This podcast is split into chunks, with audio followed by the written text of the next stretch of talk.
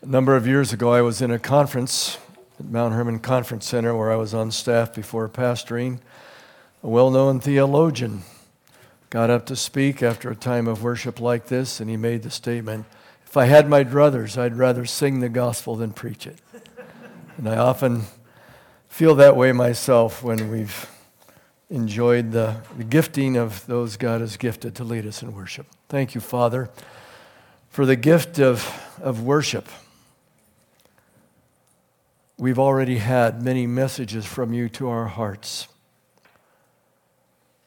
in the songs that we have sung. And I pray that the message from Scripture will also add to what you want to speak into our lives, to my life, to our lives, to the life of this church. And I ask it in the name of Jesus. Amen. You'll notice in the bulletin that part of the blurb on me is that I've been married for forty-three years to Diana. Matter of fact, I met Diana the same year I met Roland Neednoggle in Dallas, Texas. Diana came to be full-time Young Life staff, and I was a student at Dallas finishing my fourth year and had a club, and Roland uh, was a first-year student, and he and his first wife helped to start another club, so we met each other at that same time. My wife is a person who asks lots of questions. My kids are, my kids, my sons are forty and almost thirty-eight. And around our dinner table, she would ask a question. They could expect when they came home from school, they were going to get a question. Or when we sat around the dinner table. We weren't a family that was big on, on uh, devotions uh, necessarily, reading through the Bible and so forth. But we did a lot of conversation. Some of those conversations had to do with biblical themes, had to do with Jesus. And sometimes the kids were asked to lead the question. Out of that, my wife became dubbed by me the Queen of Questions.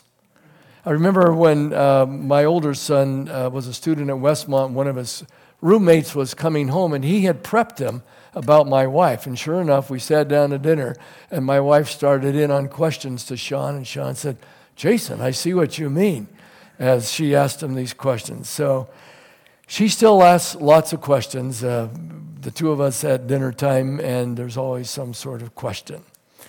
Questions are a part of life, and maybe you've been asking questions like, uh, who will be our next pastor? And now that you know who he is, well, what will he be like? And will he make changes? Well, where's he going to live? And all of these kinds of questions. And I know your pastor, uh, interim pastor, John Irwin, has a series trying to say, what are the expectations? Uh, what will he expect from us? What can we expect from him? And I'm not sure what the third one is. But he asked me to take this first one, and I've just bringing you a message that's on my heart. If you want to make it under the theme and tell John, well, I think he made it under the theme, fine. But this is the message that God has given to me for you as a church. And that's the question, why does this church exist?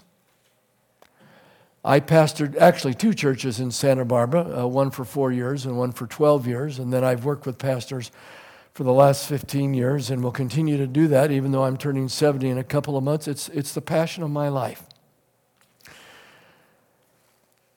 And I think every church needs to ask themselves, why do we exist? I don't care whether they're a Presbyterian church. It has to be more, well, we're the Presbyterian church in town. Why do we exist? That's a provocative question. It provokes thinking. It can be a disturbing question. It may rattle our emotions. But I think it's a good question because it encourages our spiritual growth. One of our worship leaders this morning prayed in the pre, uh, prayer service about our lives being transformed. And when we ask the question, why does this church exist? It gives us the possibility, possibility of increased transformation to become what God wants us to become. Now, simply put, I know that you have a vision and a mission statement on the back, but I want to say, simply put, this church, or all churches exist. You could fill in the blanks with many things, but I want to say simply, this church exists to exalt Jesus Christ and to extend his kingdom. We'll come back to that latter part, but did you notice, a little prelude to what I'm going to say later on, how often Chad mentioned the kingdom, and the songs mentioned the kingdom, and the prayers mentioned the kingdom. And I noticed in the pre-prayer service when he closed our prayer time, the word kingdom. Hang on to that. To exalt Christ and to extend his kingdom. I don't know where I picked this quote up from a number of years ago. It's from a book called Stuart, Stuart and Georgian Churches. It's an inscription above a doorway of a church in Stoughton Harold, Leicestershire, in England. And this is the inscription over that church, or at that time. In the year sixteen fifty-three, when all things sacred were throughout the nation either demolished or profaned, Sir Robert Shirley, Baronet, founded this church, whose singular praise it is to have done the best things in the worst of times and hope them in the most calamitous. Don't you love that? In a time when all things sacred were either demolished or profane, sounds like the nation I live in. This church exists to do the best things in the worst of times. And so my aim this morning is to challenge us, us, but to encourage you, to cheer you on, that this church will do the best things in the worst of times. I want us to turn to a scripture that has some implications for this main idea of exalting Christ and extending his kingdom. I think it'll be on the screen. Matthew sixteen. If you have a Bible of your own, you can turn to it. I'm reading from the N I V version. Matthew sixteen, my Bible says Peter's confession of Christ as it starts that heading. I think it's more than that. I think it's Christ's declaration, and we'll see of what. When Jesus came to the region of Caesarea Philippi, he asked his disciples. Now, Caesarea Philippi is twenty miles north of the Sea of Galilee. It was a place that had all kinds of gods for worship. At one time, it was Baal worship. At another time, it was the worship of Pan, one of the Greek gods, and more recently, it's now worshiping Caesar. Philip is the tetrarch. He's one of the sons of Herod Agrippa, Herod the Great, and he's the tetrarch of this area. He changes the name of that city to Caesarea, honoring Caesar, Philippi, honoring himself. So Jesus takes his disciples, they're in the northward part up there in Galilee, and with all of these gods there and, you know, idols to them and so forth, he turns to his disciples and says to them, he asks the question, who do people say that the Son of Man is?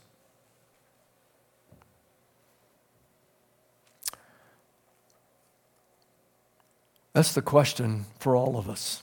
And by the way, if you came in here this morning, not part of this church, not part of any church, not really part of following Jesus, that's a great question to consider, as I need to consider after having followed Jesus most of all my life. Little sidelight, I've been thinking about sometime asking people, people maybe who have no faith in Jesus, what truth do you live by? What what are the truths that I live by?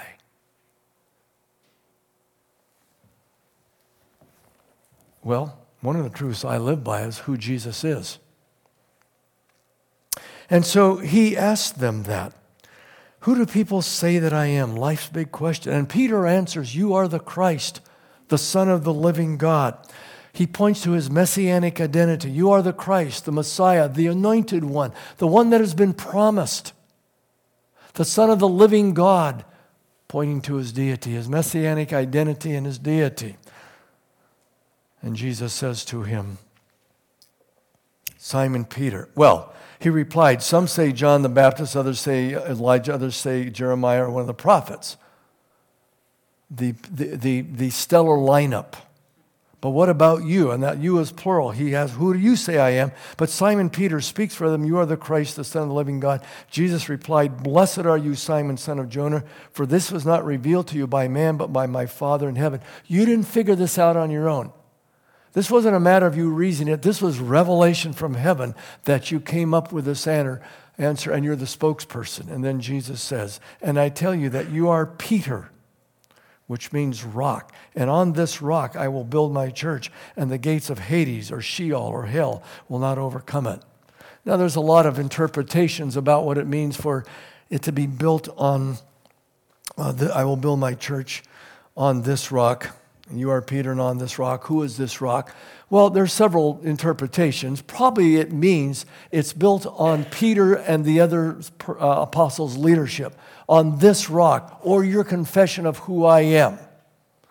We know Catholic uh, f- folks, uh, our brothers and sisters who know Jesus Christ, in that tradition, uh, say that Peter was the first pope, all the way down to a new pope who's going to be chosen here shortly. Um, our Protestant interpretation holds that Peter was the leader, but doesn't assign popedom to it. But it does seem that Jesus is saying, on this leadership and on this confession of who I am, I will build my church. And the gates of death is not going to overcome the church. Whatever death exists in our nation, Jesus does not mean for it to overcome the church. And Jesus is also, I think, hinting toward his resurrection, that it will not be overcome. Death will not overcome him. Another little sideline. I've been thinking about this just the past couple of weeks. You'll find in the next passage that we're not going to talk about that Jesus predicts his death and talks about how he'll be beaten and killed, but I'll rise again the third day. I, I wondered if that's what sustained Jesus during those awful moments, during the difficult three years and the awful, agonizing moments in Gethsemane, and then on the cross, in the spiritual abandonment by the Father, why have you forsaken me? I wonder if he remembered, because he said, and in three days again, I will rise. That's our hope. That's our hope. Just a, a sidelight note. The gates of death will not defeat Christ or his church. Now, what are the implications out of this passage why this church exists? Well, the first implication is keep your concentration as a church. Keep A B F concentration on the person of Christ. You say, duh, no brainer. But just as in my personal life, so in our community life as a church, there are all kinds of distractions to keep our focus off Jesus Christ. So I say to you, the first implication in exalting Christ is keep your concentration on Christ. Keep the focus on Christ. There's always the distraction of property, the upkeep of the property. It's a necessity. In my experience in the two churches, though, we could start to focus on the property and the upkeep of the property and get tangled up in that as a distraction. There's always programs. Your bulletin is full of church programs. They're good. They're part of it. Sometimes programs become the end, and we become distracted. Did you notice how many of the songs Chad picked that focused on Jesus? You're the beautiful one, the one I adore, the one I love.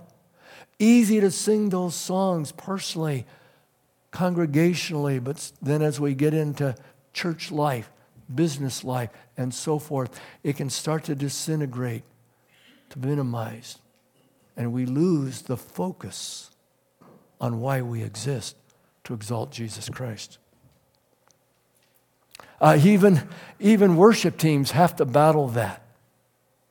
I had a friend, he still is my friend, he pastors. Years ago when he was pastoring a particular church, he's at a different one now, he sent his worship team to one of those churches, I think a Church of Christ, where they don't have musical instruments. He wanted them to know we can worship without all the technology and all the instruments being and saying, as Chad said, we've been here for two hours. They were here practicing, and they try and get all the instruments and the voice and work with the tech team and get it all together. But sometimes in our worship we can, how did it sound? Is it right? And we lose the focus, which I so appreciated, kept pointing us back in the words to Jesus this morning. It's easy to be distracted with politics, and to come and to read whatever took place, or the State of the Union message, or this or that. Now I'm going to get on a soapbox. Let's pretend this is my soapbox. I have a soapbox. This is where I'm going to meddle. It chagrins me, I think that's the word I'll use, it chagrins me when, as a follower of Christ, or I'm with followers of Christ, and we start bashing and bad-mouthing our political leaders. I don't see that in Scripture. I see pray for them. Interesting, uh, Time Magazine, I get it. The Republican savior, how Marco Rubio became the new voice of the G O P, and he was the one that was picked to give the response to, uh, to uh, President uh, Barack Obama. The next day in our paper, two days later, Rubio rising within G O P, but don't call him party savior. Call it the it factor. Time Magazine just published, splashed Mister Rubio on its cover, anointing him the Republican savior.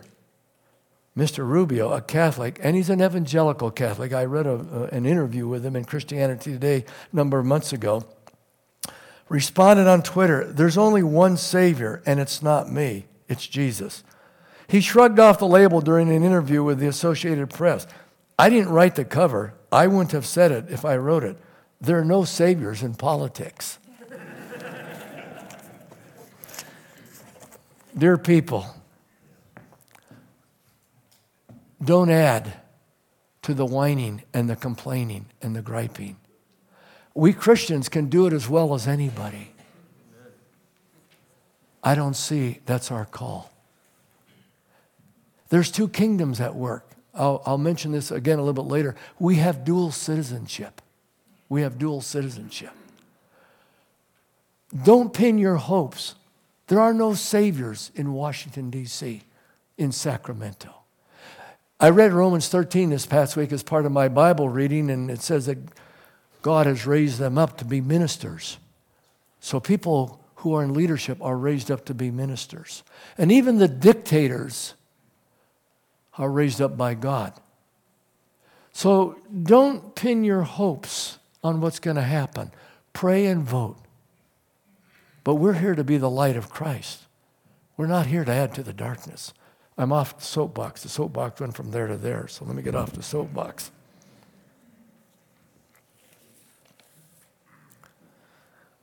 A W Tozer. How many have ever read any A W Tozer? Uh, probably he's one hundred years old if he were alive today down here, but he's alive in heaven. He wrote for a number of years editorials uh, in their magazine that have now been published into books, and he pastored for a number of years. He was probably a fairly stern person. By the way, the way I, you know, he probably wasn't a touchy-feely, put his arm around your brother, you know. A young pastor came up to him once and, and apologized, uh, Mister Tozer, Doctor Tozer, I'm just a pastor of a small, insignificant church. And I can imagine Tozer, because I've read a lot of him, probably pointed a finger at him and said, young man, and the quote goes something like this, young man, if you have the name and presence of Jesus, you're a significant church.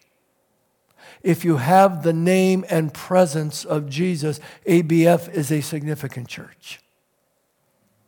Do you say amen at this church? Amen. You don't have to. I just was asking a question.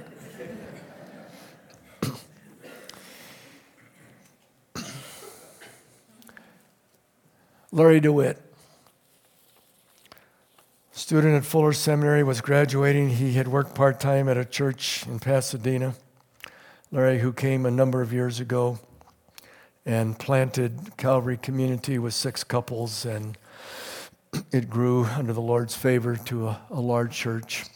But when Larry was graduating, he asked Pastor Warren Thompson in Pasadena. He said, "I'm just a young seminarian graduating. What advice will you give me?"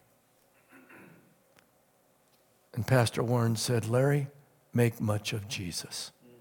Make much of Jesus." He did that. He did that. That's why we exist, to make much of Jesus, to exalt Jesus. I encourage you to read the Gospels. There was a time when we got swept into reading the, the epistles and doctrine and theology, but I encourage you to read the Gospels. Keep reading. Who is Jesus? Maybe pick up Philip Yancey's books, The Jesus I Never Knew. It's a lifelong learning. And so if you've been away from the Gospels for a while, start with one of the Gospels. Stay within the Gospels. Read Luke. That's my younger son is named Luke, my favorite Gospel. And uh, so much about Jesus' life in there. Well, a second implication that comes out of this passage out of Matthew sixteen, in terms of exalting Christ, hold fast to the conviction that this church belongs to Christ. Hold fast to the conviction. Have it as a conviction that this church belongs to Jesus Christ. You may say, "Well, that doesn't sound like much to me." But did you notice where Jesus said, "I will build my church"? He didn't say, "I will build your church." He didn't say, "You will build my church." He said, "I will build my church." I'm builder, I'm owner. The church belongs to Jesus Christ. We're subcontractors. When I pastored, we could get fuzzy on this sometimes. When we got fuzzy on who owned the church, by that I meant, well, is this a pastor-led church? Is this an elder-led church? Is this a congregation-led church? When we got into that miry muck, good things don't happen. Those are questions of polity. Polity is important. But they became discussions of power.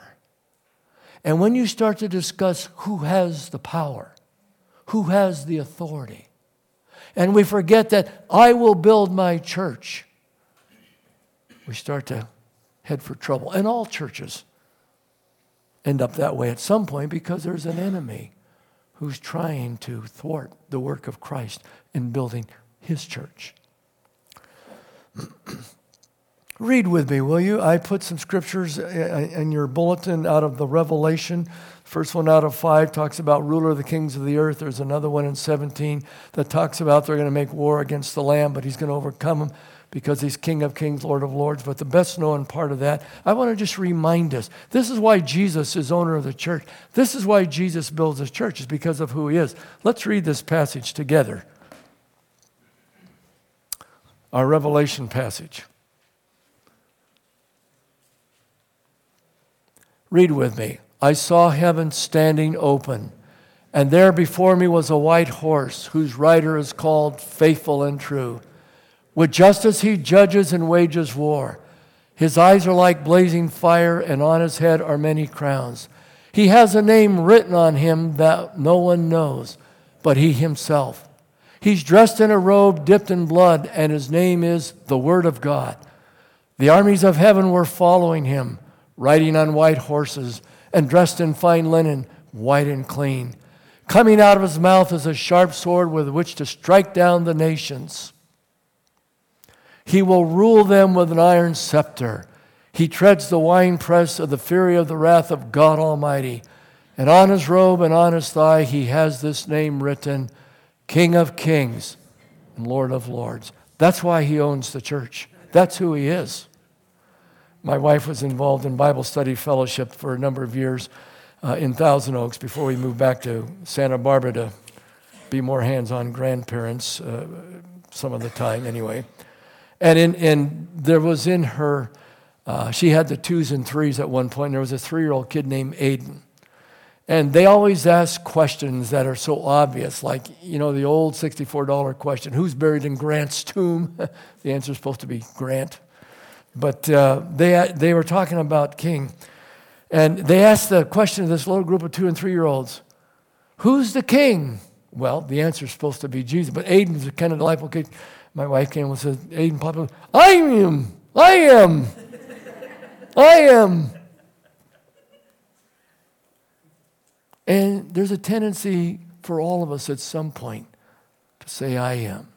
There's a tendency in the life of the church for us to, to, to attribute kingship to someone else other than Jesus. So these first two kind of go together in terms of the, the, the focus on Christ, the concentration on exalting Christ, and now the conviction that the church belongs to him.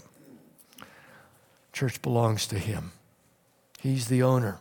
He owns it. He owns this church. He's building this church. Don't become confused. Scott is not coming to build this church. It's not his church. It's not the five elders' church. It's not your church. It's his church. It's a conviction you have to have. When I was a graduate student in education at Stanford University, I worshiped at Peninsula Bible Church. The pastor at that time, who's also in glory, was Ray Steadman. And I remember Ray telling the story of a pastor that was in a nearby community that was just struggling, struggling, struggling. And one day, Walter went into his office, and out of despair, he just got on his knees, poured his heart out to Christ. And he heard the voice from heaven in his heart. He heard the King of Kings and the Lord of Lords say, Walter, give me back my church. Walter, give me back my church. And he confessed that he had tried to take the church on his own. I want to suggest when leadership gathers, confess Jesus Christ as King of Kings and Lord of Lords and owner of the church. He delegates authority, absolutely. But delegated authority, pastoral staff, elders, m- leaders, whomever, all of you, it is good to come. I told you this passage started with Peter's confession of Christ, but it's declaration of Jesus that he owns the church, that he will build the church. And so I think it's just so helpful that when the church gathers or when the leadership gathers, they make it a point in prayer. Jesus, Lord Jesus, this is your church. We gather in your name. We want your name and your presence to be part of this church. And so as we gather now, we come to do the work of the church because you're the owner of the church. We do it in your name. And it wouldn't be a bad idea to do that every time.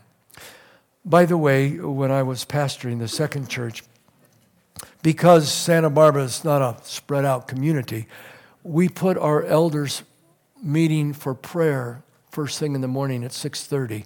Later that afternoon, we gathered to do the, the business. We found out that we'd have an opening prayer or two, do all this business, a closing prayer, and that was it. Thought, well, that, that doesn't seem the right thing. And so we would gather to have more time for prayer in the morning. And so when you gather, however it works out, make sure you hear what Walter heard. Give me back my church, and give it to him. Because our tendency is to take it away. Thirdly, third implication, and this one has to do with extending the commit, uh, the kingdom. The first one was keep your concentration, keep your focus on the person of Christ. And the second was hold to the conviction the church belongs to the King of Kings and Lord of Lords. Lastly, the third one is make a commitment that this church exists for the kingdom of God and not itself. Jesus said, I will give you the keys of the kingdom of heaven. Whatever you bind. There's that delegated authority from the king. I want to commend a book. It's one of the best books I've read. It came out in two thousand nine. It has an interesting title. Todd Hunter, who for a number of years was on staff with the Anaheim Vineyard and headed up all the vineyard churches. He's now gone Anglican renewal. But he's written a marvelous book called Christianity Beyond Belief, Following Jesus for the Sake of Others. He talks about the time that uh, he had lunch with Dallas Willard a few years back. So this would have been around the year two thousand now. And uh, he had known him uh, some, but he wanted to, quote, pick his brain. So they're having uh, Mexican food in a restaurant kind of near the office at U S C where uh, Dallas teaches philosophy. And he said, I, I, I wanted him to help me with things that had to do with postmodernism and, and uh, you know, the nature of truth and so forth. I don't know, maybe things like the Truth Project I see that you're showing. Um, his mentor had recently died, John Wimmer died, and because Dallas had admired John's relentless but childlike pursuit of life in the kingdom, we got into the topic of the kingdom of God. I can't remember precisely what Dallas said about the centrality of Jesus' announcement of the kingdom, but I do recall saying in response, that changes everything. And then Todd goes on to unpack this particular verse. Can we put that verse up on the screen? After John was put into prison, Jesus went into Galilee proclaiming the good news. That's our word for gospel. The time has come, he said, the kingdom of God has come near. Repent and believe the good news. I want you to notice good news and kingdom, how they're juxtaposed there. There's sort of a shift taking place. We grew up, meaning my generation, with the gospel of personal salvation. For God so loved the world that he sent his only begotten Son, that whosoever believes in him, and if I grew up in Sunday school, which I did, Len, put your name in the whosoever, will not perish but have eternal life. That got popularized a long way by certain tracts. Uh, I remember doing a little Camps Crusade work with the Four Spiritual Laws and other tracts that are like that. And so the emphasis came on personal salvation. But the gospel of personal salvation is a part of the gospel of the kingdom. And that's having much more prominence in the last decade. The kingdom of God is simply the rule of God in nations, communities, persons. The rule and the reign of God.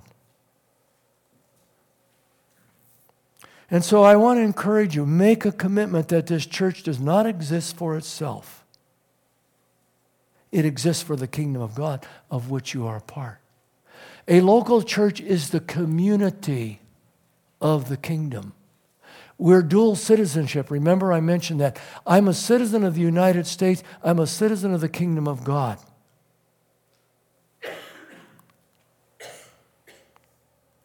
And so the local church is the citizenry of the kingdom of God. It's the community of the kingdom. Now, yes, we are a family. Again, I read your bulletin. It's part of your vision statement. We are a family that exists, blah, so forth. But if you only exist for this family, you have missed the gospel of the kingdom, which is the rule of God in nations, persons, communities. I encourage you. I don't know, I don't know what your ministries are outside of this church, one to another. But I want to encourage you, extend your family life so that others are brought into the family, so that they know what the rule of God is to look like. You see, when Jesus taught the parables, he was teaching about the kingdom. The kingdom of God is like this, and then he'll teach on giving. The kingdom of God is like this, and he'll teach on prayer. The kingdom of God is like this, and he'll teach on serving. The kingdom of God is like this, and on forgiving.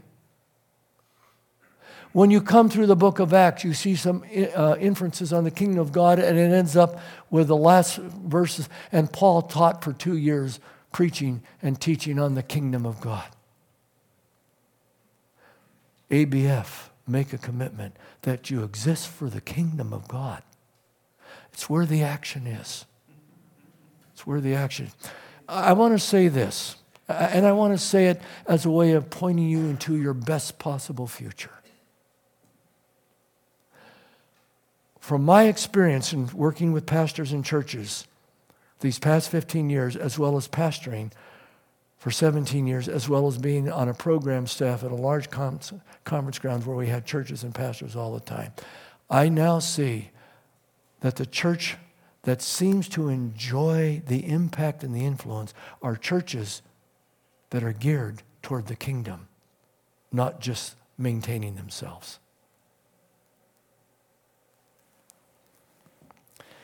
There's kind of a new paradigm, and I'm thinking about this. When I grew up, you needed to believe, and then you became a church member, and you were then supposed to behave like a follower of Christ. That's not bad. It's not bad. The paradigm today with the generations that are now moving into the leadership goes a little bit more like this. Come belong. Come belong to us. We're not, we're not going to say you've got to believe and be baptized before you can become. C- come belong. Come, come be part of the community. And as you belong, find yourself falling in love with who Christ is and become a follower of His. And then let behavior catch up with that. Hey, by the way, why do we expect people who aren't followers of Jesus to act like followers of Jesus? Duh! That's a Greek word. No, seriously, again, my soapbox. We've got to be very careful when it comes to the cultural wars on the gay agenda, on immigration, on gun control, all these things. They're important. But I think so often we, we get caught up in saying, why aren't you behaving like you're a citizen of the kingdom of God? I'm not a citizen of the kingdom of God. I'm a pagan. And until the love of Christ grips their heart and transforms them, why would I expect that they should act like they belong to Christ?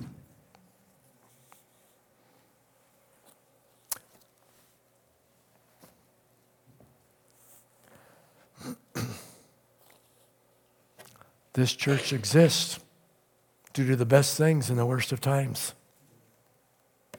which is to exalt Christ, who is the King of Kings and the Lord of Lords, who owns the church and will build it, and to extend His kingdom. Simple conclusion. Bank on the person of Christ. Don't bank on any other leader. Don't put your money on your pastor who's coming. Pray for him. Support him. Support him to lead you in knowing Christ and extending this kingdom. And stand on the promise of Christ. Don't stand and step all over the pastor. Stand on the promise of Christ. I will build my church. I will build my church. Bank on Him. Stand on His promise. Pray for your pastor to lead you into that continuing future. I'll leave you with one more verse. It's a verse we often apply to individuals.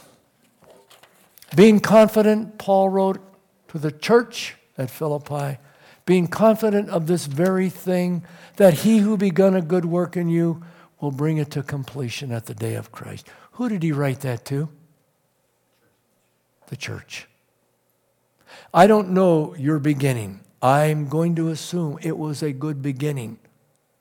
The church at Philippi had begun with uh, a businesswoman, Lydia, and that jailer who thought he was going to lose his life because there was this earthquake and all the prisoners were going to leave. And Paul said, don't kill yourself. We're all here. You washed his wounds. How can I be saved? Believe in the Lord Jesus Christ. And a little demon girl and a few others. That's how that church at Philippi began, small beginning. Had the name and presence of Christ, significant church, had a few troubles, had a couple women arguing, all of that sort of stuff in there. I'm not picking on women, it just happens that's in that particular book. But Paul says being confident of this very thing. Confident that Jesus Christ, who began a good work in this church, wants to bring it to completion. Let's pray. Lord, thank you for this church. Thank you for their testimony. Thank you for their love for you. Thank you that they have created a family atmosphere. Thank you for these kids that were sitting in the front row worshiping. Thank you for the ministries, for Awana, for those who are going overseas, for the worship team, for the elders,